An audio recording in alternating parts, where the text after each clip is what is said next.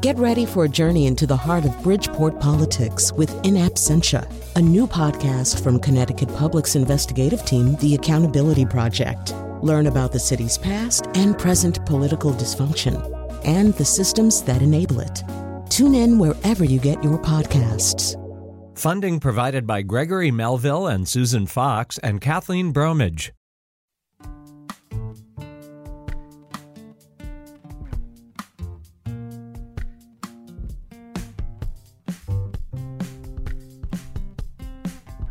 This is Where We Live on Connecticut Public Radio. I'm Lucy Nalpathanchel. Our news organization is working a hybrid schedule, so some days I broadcast from Hartford and other days from home. At home, I have an audience my two rescue dogs, Wally and Luna, and they have yet to interrupt a live show. Such good doggies. What about you? Are your pets keeping you company at work? Today, where we live, we talk about Americans and their connection, or should I say, obsession, with their pets. Author Mark Cushing writes in his new book, Pet Nation, there are nearly 200 million cats and dogs in the U.S., living in 6 out of 10 households, and the number of pets began to skyrocket after 1995. Coming up, we find out why. And we learn how humans have changed thanks to pets. We also want to hear from you. Did you adopt a pandemic puppy? What pets rule your home where you live? Mark Cushing joins us on Zoom. Again, he's author of Pet Nation, the inside story of how companion animals are transforming our homes, culture, and economy. He's also founder and CEO of Animal Policy Group. Mark, welcome to the show. Good morning. Thanks for having me. Now, before we jump into your book, any pets in your life that you want us to tell us about? Well, we, my wife Natalie Langley, and I have uh, a fantastic little uh, Papillon puppy named Louie who lives to chase desert lizards. I live in Arizona, and that is his life's mission. Fortunately for the desert community or the lizard community, he succeeds rarely, but has a good time of it. And then we have two Bengal kittens. If you don't know that breed, Google it and you'll be entertained to be sure. They're Olympic athletes masquerading as uh, as cats. So uh, we lost a couple of cats this year. So I'll mention Oscar and Chloe. I miss you both, but uh, we have a good time of it. I Thanks for asking. Uh, thank you for sharing. I understand that you're a lawyer whose world has intersected now with pets in American society. So let's talk a little bit about the history because you know, it wasn't that long ago where animals, dogs, cats, whatever animal, were kept outside. They were seen as uh, you know workers on a farm. And, and now, what changed is that they're part of our indoor living. Well, we we have we're in the third phase of what I call the cat and dog era, going way back. Of course forever, uh, dogs were hunters, helpers, and they were farm laborers. And cats, uh, as you know, on the East Coast, came to the U.S. on ships as sanitation workers. Their job was to get rid of the mice and rats that might eat the food on the ship. They did that, of course, for cities in the East Coast and the Midwest for, for decades. And then cats were summarily fired when public health arrived on the scene, and they were euthanized uh, millions a year. I don't think anybody has a comeback story like cats, but really the phase of the generation before baby boomers, uh, which would be my parents' generation, um, that was that second phase. And, and, dogs and cats were around. There were, there were certainly families in every community that uh, obsessed, to use your word, about cats and dogs the way we do now, but most didn't. And I, I call that period cats were sort of and dogs accessories. It was a, they were a sidelight. Uh, they weren't they weren't primary. They lived mainly outside, came in, went back outside. Um, and I'm not saying that was bad or good, but it wasn't anything like what we have now. And it was in the childhood of baby boomers, which we could talk about when the transformation kicked off and then hit high gear uh, to where we are now. You mentioned baby boomers. Do we have Lassie to thank for that? Well, th- that's where I'm going to go. And I, I, have to tell your listeners that I, I, was amazed in writing the book to learn this. The author that created Lassie was a friend of Charles Dickens. So, you know, Charles Dickens wasn't a, a late 20th century figure. He's, he's back in the 1800s, and it's it's quite remarkable to, to think of that character going back that far in time. But boomers remember on Sunday nights, you stopped what you're doing you, and you sat on the family couch or the floor and you watched this amazing collie, Lassie, and it embodied everything that we now know about dogs as pets, but I don't think people saw it the way they saw Lassie. Courageous, brave, funny, happy, loyal, you know, whatever Timmy needed, in, case, in some cases, just a hug or to be sleeping next to him. It, it didn't matter. This was an amazing, real dog. Um, followed by Rin Tin Tin and Old Yeller, and then suddenly cartoon dogs showed up. This actually played a major role in the whole transformation of our culture with pets because we had examples of cats and dogs that uh, cartoon or otherwise that we really couldn't picture, but we wanted. And I think parent after parent of baby boomers gave into the you know, mom and dad, can we have a pet? Can we get a puppy? Uh, and it was uh, transformational, leading to, to me, the favorite media event that I think symbolized this change best of anything. What was that? Subaru and Nissan, which meant their CEOs agreed to this, put on advertising campaigns where all you saw was a car going down a California coastal highway and a re- retriever or a dog like a retriever in the passenger seat, hair flowing in the wind, smiling. And it didn't tell you anything about the car. And I can imagine the CEOs looking at the ad before it went on the air saying, wait a second, you know, when are you going to finish this and tell us what they're buying? And, and their point was, no, no, no, no. This is all about that dog. And we just want the person to see the dog and connect it to our brand. And they're going to get a good feeling, and you watch what happens. And their sales proved it. And I mean, who could have thought about that? And, and it began to lead to this movement of dogs and cats inside all the way into sleeping. You know, 75% are estimated to sleep on top of the bed of their pet parent. Um, that certainly wasn't the case in my childhood. My, my mom and dad would have would not have tolerated that for a minute. And then figuratively, people decided, you know, I'm just going to take my dog out the front door into America. And they are everywhere now. And you're in Connecticut, so I'm sure you're in Manhattan from time to time. Yeah. And, and you cannot walk on a, a, a beautiful big boulevard in Manhattan and not see dogs everywhere. And, and dogs don't get out of the way for you. You know, people get out of the way for the dogs. And we've democratized dogs, particularly in the public space, taking them places we never imagined. Can you imagine? I couldn't imagine in a childhood a dog being allowed in a hospital. Now, dogs are part of the therapy. Animal assisted therapy dogs are everywhere. It's hard to find a hospital that doesn't have one. So they're part of the treatment plan. That's a fairly significant change. Um, hotels like the Kimpton Group, uh, they're my favorite because many of their hotels have special floors for non-pet parents and non-pet owners.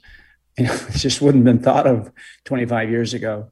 Uh, workplaces, uh, of course, we discuss them a lot now in the context of returning to work after COVID, if there ever is after COVID. and what again was an oddity 20 years ago is now not only common, but it's the subject of serious decision making in executive quarters around the country, if we're going to try to get our workers back into the office, we probably are going to let them bring their pet at least one day a week, but maybe every day. And the research backs it up as a really smart decision. Uh, the study that's that I, I, really was astounded by. I remember sitting in a conference room, seeing the presentation by Kerry O'Hara, the PhD who did the, PhD who did the study for uh, nationwide pet insurance 1,500 employees. A thousand didn't own, or a thousand did have pets, and 500 didn't. Mm-hmm. In companies of 100 or more employees across the country. Almost no difference between pet owners and non pet owners. They dramatically like their company better, would stay longer, like their boss more, and certainly like their fellow employees more if it was pet friendly. Well, Mark, I hope our uh, our boss is listening right now to where we live. as my guest joins us on Zoom, Mark Cushing, founder and CEO of Animal Policy Group, author of Pet Nation: The Inside Story of How Companion Animals Are Transforming Our Homes, Culture, and Economy. We definitely want to hear from you. If you're a pet owner, did you adopt a cat or dog during the pandemic? A little bit later, Mark, I want to get into some of the non-traditional pets that people have.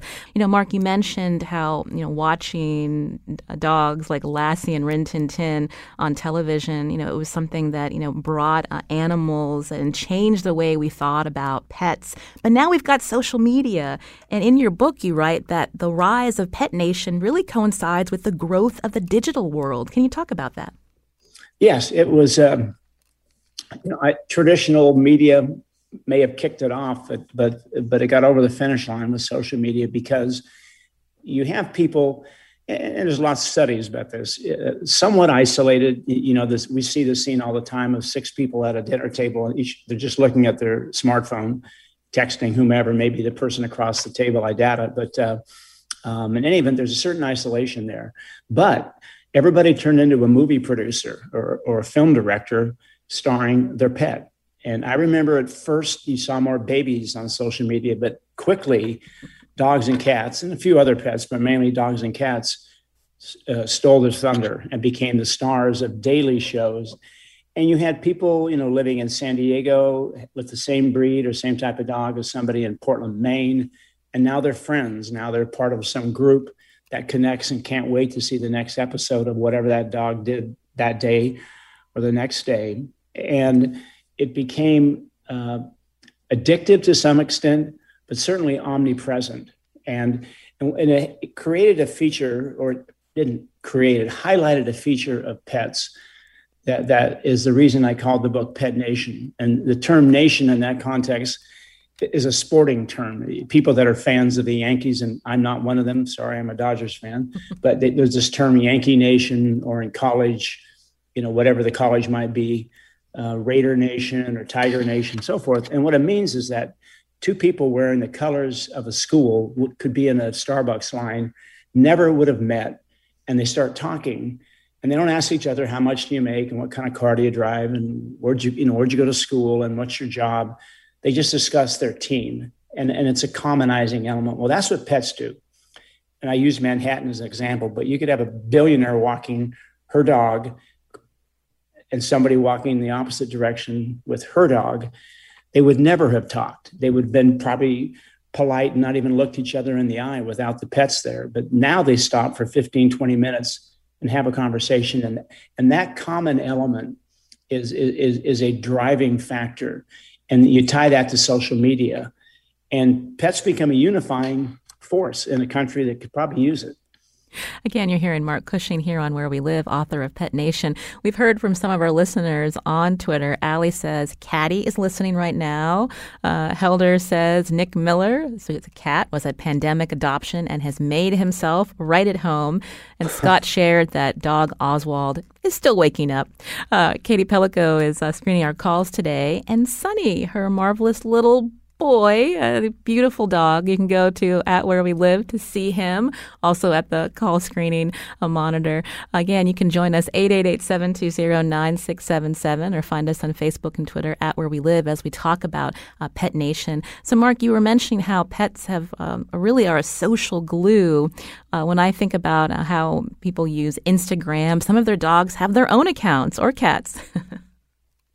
they do. It's a uh, still somewhat of a mystery to me. But my my wife, who uh, very serious scientist and chairs anatomy at Mayo Clinic's medical school, but uh, when Oscar, our our cat that just passed away from cancer, uh, he had quite an Instagram following, and uh, I loved it. I mean, he you know, in fact, you begin to feel like he's aware of it and, and, and was quite proud of it. Uh, I doubt he was, but uh, no, that's a huge issue. And the thing about the social side of pets.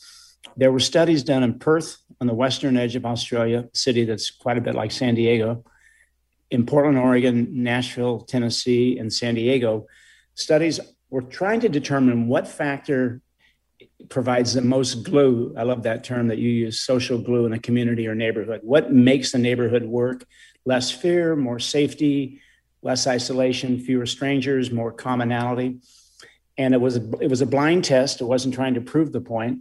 It was just trying to find out was it churches, was it schools, sports, music, civic culture, elections, probably not. And of course, what won? Pets. In every case, pets were the primary factor that made a community work. And that term that social scientists use is a social capital of pets. Very powerful. So you have pets that make people feel better because when you're with pets, your oxytocin level goes up, which is happiness and joy and relaxation, and your cortisol level goes down, which is anxiety and nervousness or stress. So people are better with pets, and communities are better with pets. And that's really the principle of Pet Nation. And that's why I always tell people we need more pets. We're not done growing the pet population in this country. Um, and it's hard to, to me, it's hard to make a compelling case against it uh, other than people shouldn't be forced, of course, to have a pet. Uh, David tweeted that he got a pandemic pup, actually called Lucy. Beautiful dog, uh, David. Again, you can share your photos with us at Where We Live. I'm so glad that you brought up science and what um, studies have shown um, about um, how animals help humans, even uh, disease detection, whether it's cancer or even uh, COVID, Mark. Yes, it's a. Uh, Purdue University's College of Veterinary Medicine, which is one of the top schools in the country, um, has over 32,000 entries now related to the human animal bond and research uh, proving this fact that um, dogs can detect conditions. Adolescents going into cardiovascular surgery need fewer and lower dosages of drugs post surgery if they're with their dog before the surgery. There's a calmness that that their, their fear and their anxiety is not elevated.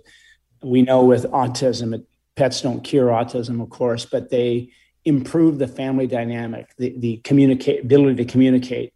If both a cat or a dog, or, or either a cat or a dog, or, or in the presence of the family with with the autistic family member, PTSD veterans recovery enhanced significantly with dogs involved in that. And I, I, know your veterinarian guest, I'm sure, has many examples from her practice. Um, and, and doctors have said in studies that they would have no hesitancy prescribing a pet for, for a person. And, and in other words, there's it's not just fun to have pets; it can improve lives dramatically. Seniors eat with more regularity in nursing homes if they observe aquariums and to watch how the fish eat regularly. And that's the problem in some nursing homes is that people don't eat enough to maintain their strength and their energy. And it's example after example. We could we could take an entire show just listing the ways pets have been shown to to be medicine, if you will, or therapy, not just great companions. Mark Cushing is author of Pet Nation, the inside story of how companion animals are transforming our homes, culture, and economy. We want to hear from you as we continue talking. We'll also talk to a Connecticut veterinarian. We've heard about this uh, pandemic pet boom, all these people uh, adopting uh, pets, and uh, sometimes that means it can be hard uh, to book an appointment at your veterinarian. We'd love to hear from you if you're getting uh, that experience as well. This is Where We Live, back after a short break love my dog as much as I love you. But you may think my dog will always come through. All he asks from me is the food to give him strength. All he ever needs is love, and that he knows he'll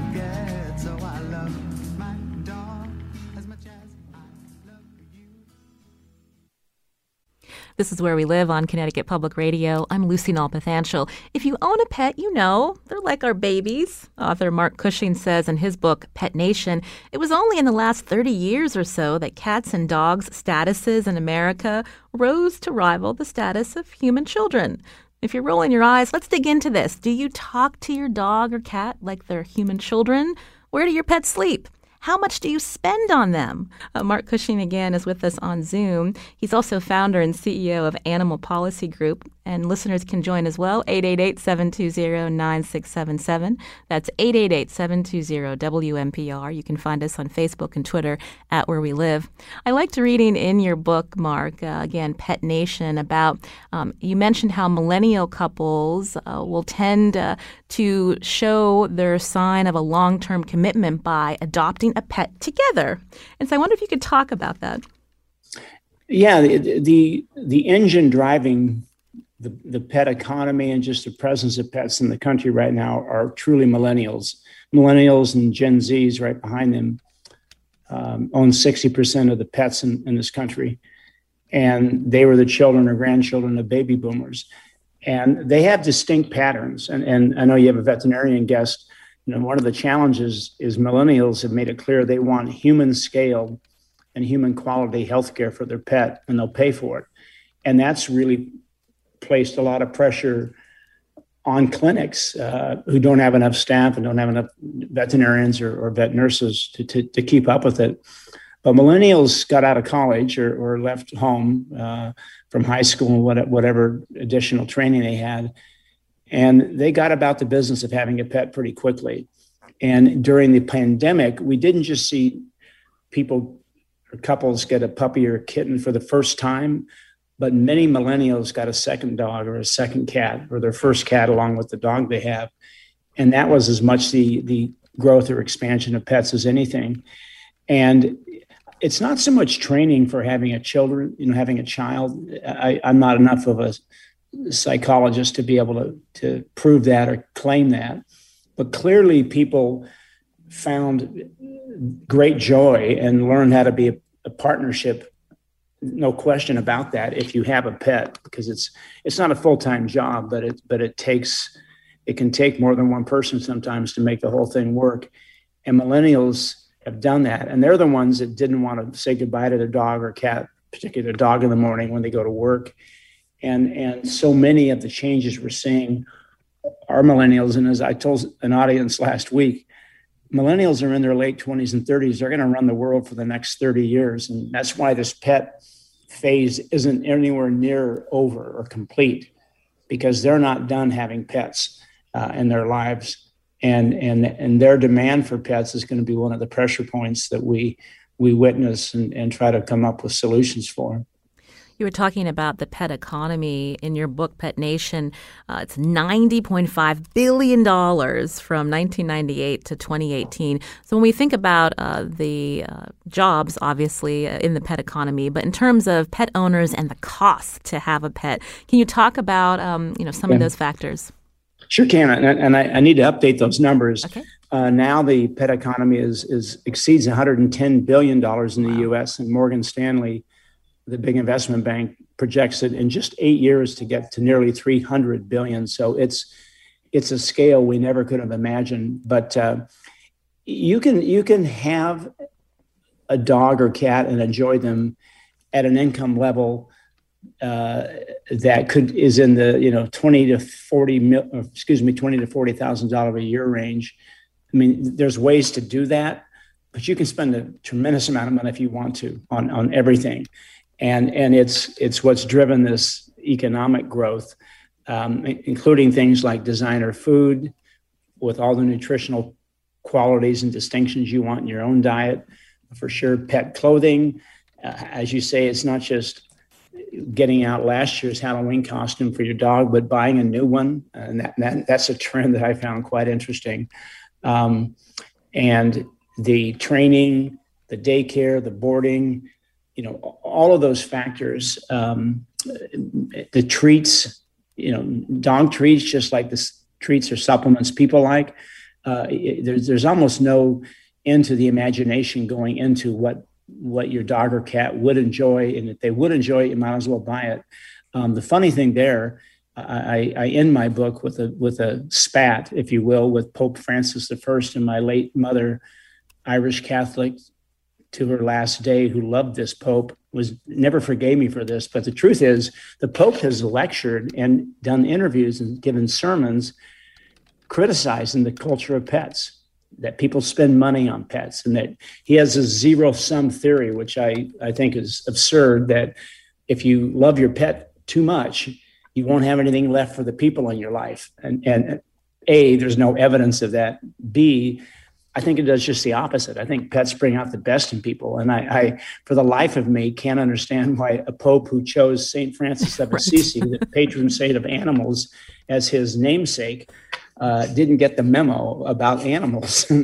well, I'm glad I'm glad you called him out, uh, Mark Cushing, author of Pet Nation: The Inside Story of How Companion Animals Are Transforming Our Homes, Culture, and Economy. We'd love to hear from you about the pets that rule your home, or maybe your office. Howard's calling in from Deep River. Howard, go ahead. Oh, uh, good morning. Um, I am a dentist, and I have had dogs in my office for decades. Um, the bottom line is if I wasn't there, patients would not care. But if the dog isn't there, they get very upset. um, my dog is incredible. She meets patients at the door as they come in. She will sit with them in the reception area, follow them into the operatory, nuzzle them until we're getting ready, and then she will lay down kind of close to them and stay there the entire time we're working on them. The patients love the dog. Well, I bet that helps with the, some of your patients' anxiety going to the dentist, Howard. Extremely. Uh, it's incredible. I would make one comment regarding that. I wanted to make my dog an official therapy dog, but the rules for therapy dogs are so strict that uh, I didn't think we could follow them and I didn't want to cheat.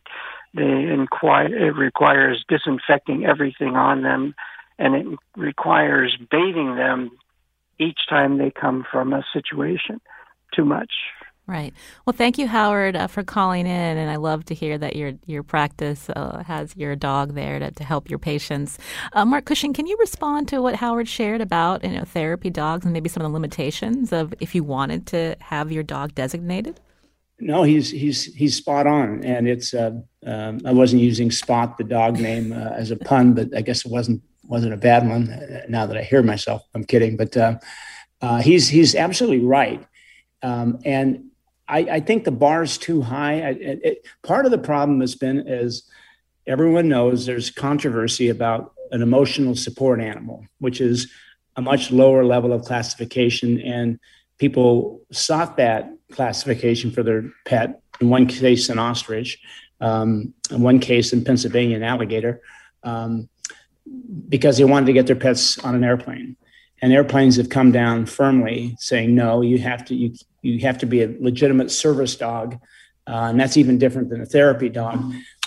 I think the standards are too high. And I mean, hearing uh, the doctor's account of dogs in his dental clinic uh, which is a brilliant idea. And I would have appreciated that uh, many times in my childhood uh, if, if, I'd had a dog near me. Near me, um, that we shouldn't raise the bar that high, but there's still some skepticism and and some overly protective thinking about the dogs. They benefit from the human animal bond as much as people do, and that's been tested. So the oxytocin and cortisol exchange occurs in, in pets at the same time it's occurring in people.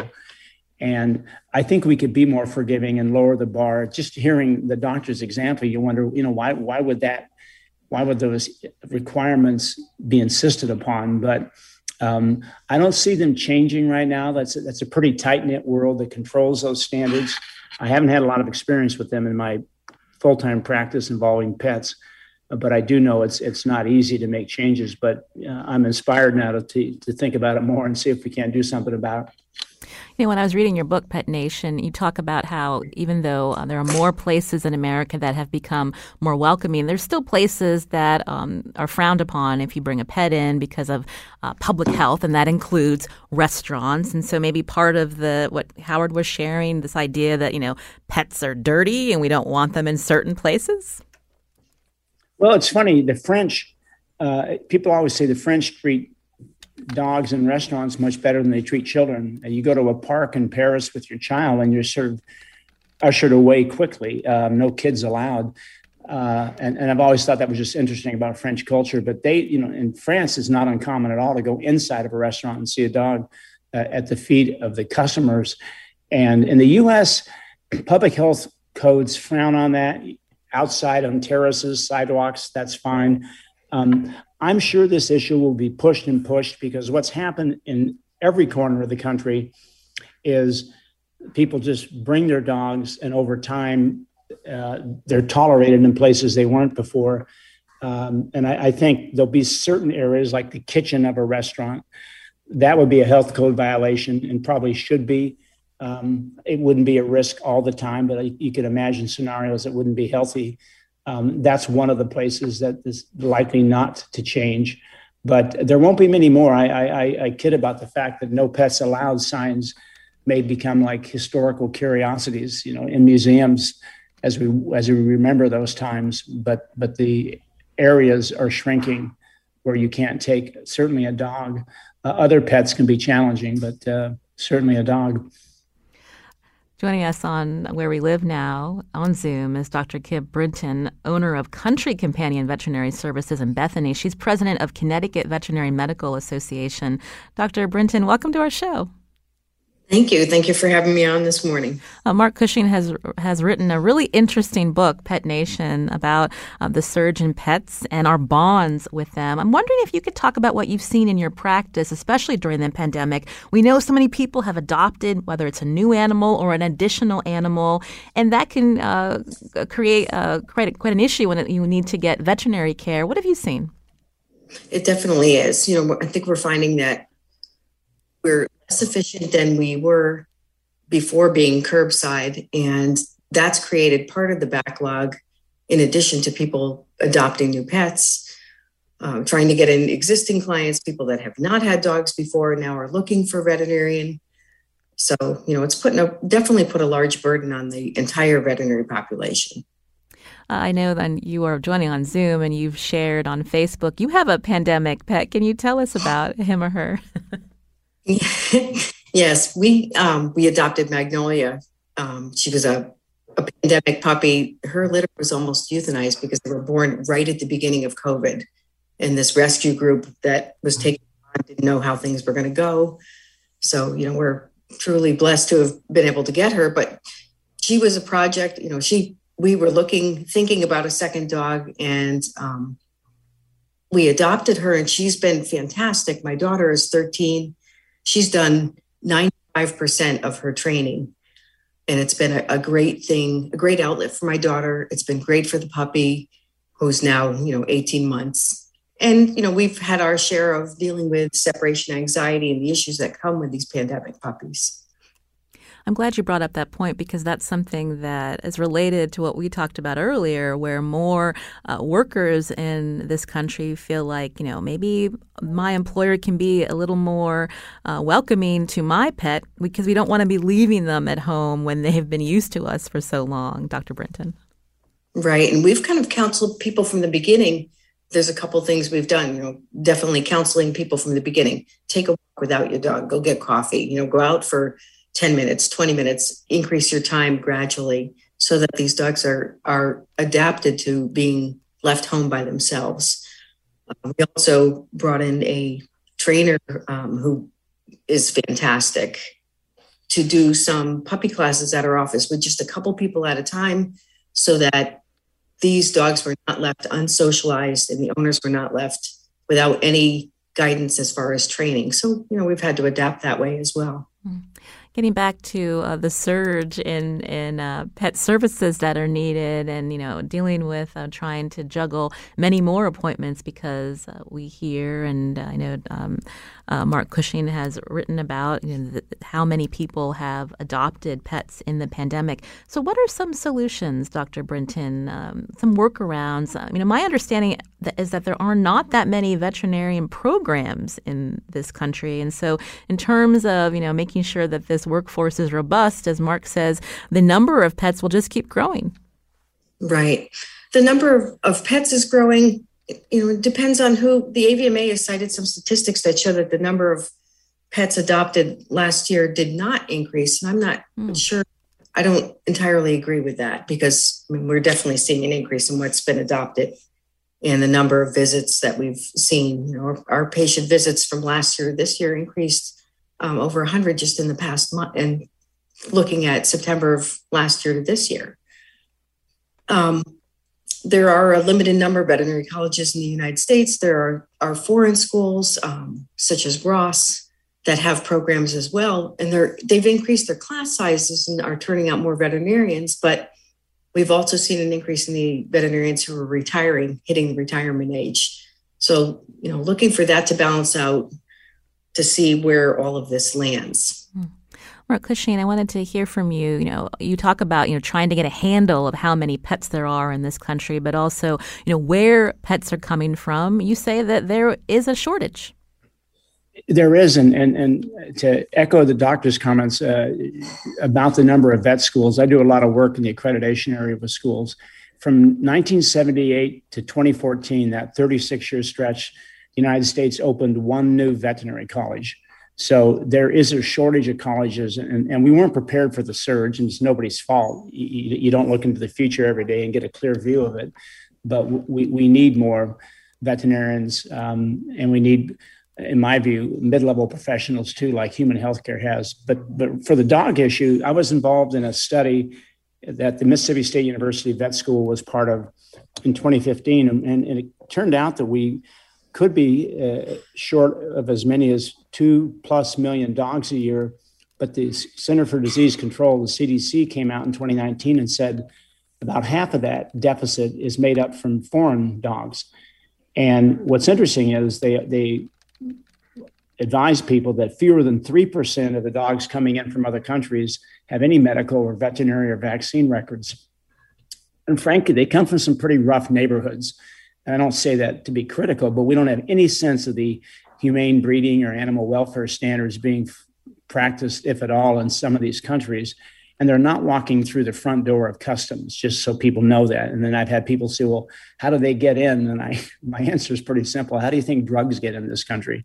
They're not brought through TSA um, uh, portals. They get in. You know, there's a lot of landing strips that that uh, you can get in and out. And so we have a we have this culture now, and it may be the solution, but but it's a strange solution for this country to choose to say we'd rather have foreign bred dogs that we know nothing about than have commercial breeding in this country, which has earned this term puppy mills.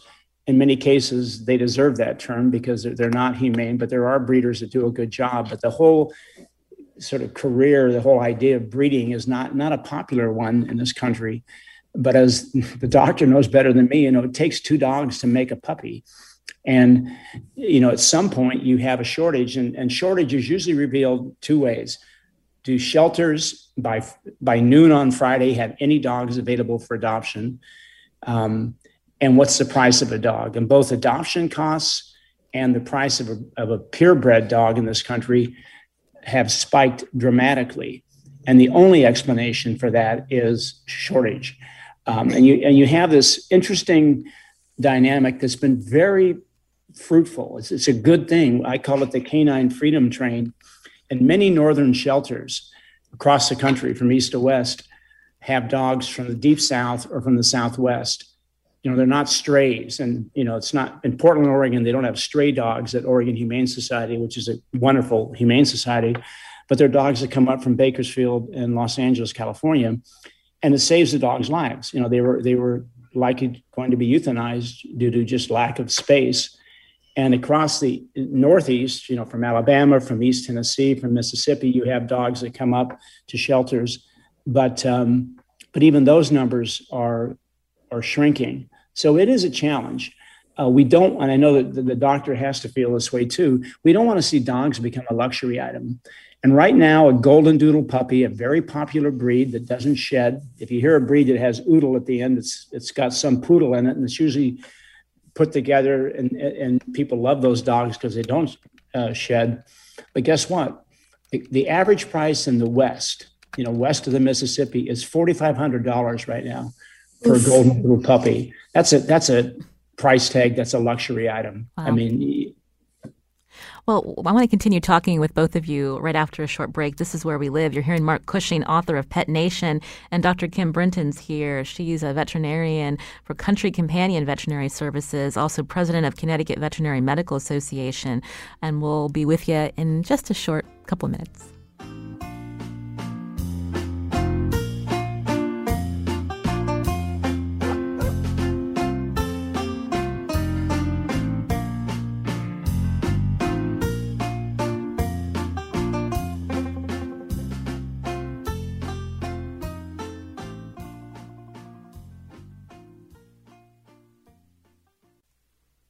This is Where We Live on Connecticut Public Radio. I'm Lucy Nalpathanchel. We're talking about the radical changes America has undergone because of pets. It's the focus of the book Pet Nation. Author Mark Cushing is with us. Also with us is Dr. Brinton, uh, Dr. Kim Brinton, owner of Country Companion Veterinary Services. Uh, Dr. Brinton, I wanted you to respond to what Mark shared before the break. Uh, let's talk about the dog shortage and the idea that you know you don't want a pet to become a luxury item, but gosh, a gold golden doodle for $4,500, that's a lot. Right. And that's, Mark, that's higher than what we're seeing here. You know, I'd say the average here is probably around 2,500. Um, not sure what the difference, you know, in, in areas of the country is, but we're, I mean, I think we're seeing that people are able to find, they may, they may be waiting from a breeder. Um, they may be, you know, unfortunately supporting puppy mills um, in and able to adopt to get a dog, you know, whether they're you know, purchasing through a rescue or, or a pet store or a breeder. Um, but yeah, I agree that you know there's there is definitely some shortage. You know, people having to wait. When we think about uh, the shortage, you know, Mark talking about uh, you know the the caravans that come up from the south because all the people that want to adopt dogs in the northeast. I mean, I'm thinking back to all the dogs we've had in the last two decades. We're talking Florida, Arkansas, and the two currently in my house. One's from Texas, the other one's from Alabama. And the idea that when you adopt through one of these rescue organizations, they are spayed or neutered or will soon be. Um, is this the same approach that we should still be using when we think about the shortage of pets? Dr. Brinton? I'm curious your thoughts. For for a couple of reasons, you know, I do understand their the point of their spaying and neutering before they're before they're adopted. For from a health standpoint, I do wish they'd wait in some particular breeds. Um, and our puppy actually came from Georgia, so she was a you know a southern puppy as well. And having practiced in the deep south, I do understand why there is a quote freedom trail, as Mark's saying, for, for dogs from the south. I, you know, I, I've even gone to rescues and said, look, this puppy, can you, you know, we'll certify that we will spay this dog. Can you please wait for health reasons, problems that we see like urinary incontinence in female dogs if they're spayed too young, particular breeds. Uh, Mark Cushing and Dr. Brinton, for most of the, this uh, show, we focused on cats and dogs, but there are a lot of people who have what would be considered non traditional pets. Uh, Mark, in your book, you cite that Connecticut, the most popular non-traditional pet, is a hedgehog. talk talk about through that. it, it's uh, I, I didn't do it, you know, with a smile on my face, but I, I I knew that other pets needed attention. So chapter eight of my book, to some extent, lists the, the most popular pet non-traditional pet in every state and i was impressed to see the hedgehog in more than one state uh, be the leader. Uh, though in California, uh, hedgehogs aren't allowed, um, allegedly for public health reasons. So I say allegedly because I'm not going to get into the debate about whether that made sense or not. But uh, you saw the same growth percentage wise with non traditional pets as with cats and dogs. And guess what? All the evidence says that the human animal bond is at work with non traditional pets including the, the, most powerful story I shared was from a, a uh, Key West exotic animal. Uh, he's also a specialist, a veterinarian, a tremendous veterinarian who once saved the life of a 19 foot reticular python whose owner drove, drove from Texas to Los Angeles on Christmas Day to get help. I mean, it's quite a story, but his home was uh, destroyed in one of the hurricanes three or four years ago in the Key West, and he came back he could not save his fish, right? And, and, and Dr. Brinton would know that. I mean, there was no way in, in your truck trying to leave as a hurricane approached, they couldn't get that whole apparatus together. And he knew that. And he came back and he, and he just talked, just weeping, because he said every day when he came home, he'd have eye contact directly with the fish in his aquarium. And, and he, he could tell that they knew him and he knew them uh, no different. Uh, I mean, in some manner different, but really no different than we are with our cats or dogs. And I think if people don't appreciate that and wonder why would someone have this a bearded dragon or this pet, uh, I'm sure Dr. Brinton could explain. You can engage and have a relationship that's meaningful, the same as you would with a cat or dog. Uh, Dr. Well, Mark, ab- go ahead, I'm Dr. sorry. Brinton. Go ahead. Absolutely. I have to say 100%. We see I mean, we're mixed practice, so we see a little bit of everything other than horses. And we see a number of people. We have pigs in our office every day that are, you know, house pigs, people's pets that sleep in their beds.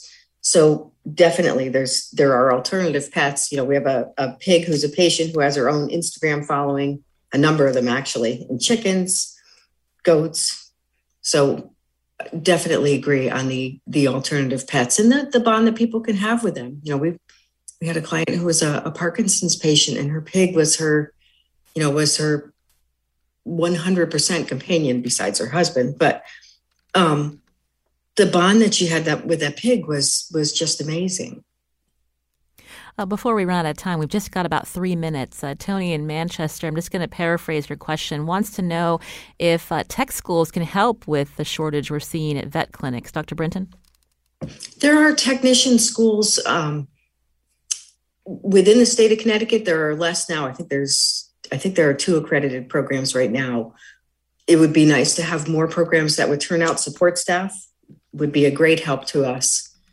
Um, some have actually stopped their programs for various reasons. Quinnipiac used to have a four-year program, and that's gone. So tech schools, yes, would definitely help. Uh, Mark Cushing, author of Pet Nation, uh, you know, I am curious. In your book, you uh, promote uh, some ideas, some policies to help encourage pet ownership. If we know, you know, science backs it up. Studies show that uh, pets and humans, it's good for us to own a pet. Can you talk briefly about maybe one of these policies to encourage pet ownership? The greatest challenge we face is uh, low income access to pets uh, as well as to veterinary care. And on the on the ownership side, too many apartments, particularly publicly financed apartments where laws say they must be pet friendly aren't operated as pet friendly apartments. And the evidence is that people rent longer, they'll pay more, um, and they'll be great tenants. But there's this myth that somehow, you know, pets are going to destroy an apartment. You'll see new apartments, I'm sure, in Hartford and Boston, Providence, Stamford. Anything built in the last five years, I'll almost wager with anybody that they're probably pet friendly because developers have learned that millennials insist on that and it's not a battle you're going to win. But too many public low income housing projects in this country, and I've studied this and my research team has looked into it, are not pet friendly. That's the greatest barrier, trust me, to pet ownership is if you're told you can't have this apartment and you don't have any other choice financially. Um, and we need the industry needs to spend much more time addressing it. And I've had conversation with the, the people that run public housing in, in a particular city. I'll leave it anonymous and it just wasn't a priority. She said, it's not a priority of ours. And I said, well, you know, how much time do you have for the evidence of what a good thing a dog or a cat can be for a person? And why would you think a low income person couldn't even use that mm. help or that amenity or enjoy it more? Yeah. Um, with fewer choices. And it's frustrating, but you know, I think over time we'll make progress there. But that's the greatest barrier and, we need to remove. And Mark Cushing, that's a great point to end on. We thank you for your time. What a great book. Uh, author of Pet Nation, the inside story of how companion animals are transforming our homes, culture, and economy. Also, thanks to Connecticut's Dr. Kim Brinton. Today's show produced by Tess Terrible, Katie Pellico on the phones. I'm Lucy Nalpathanchel. Have a great weekend.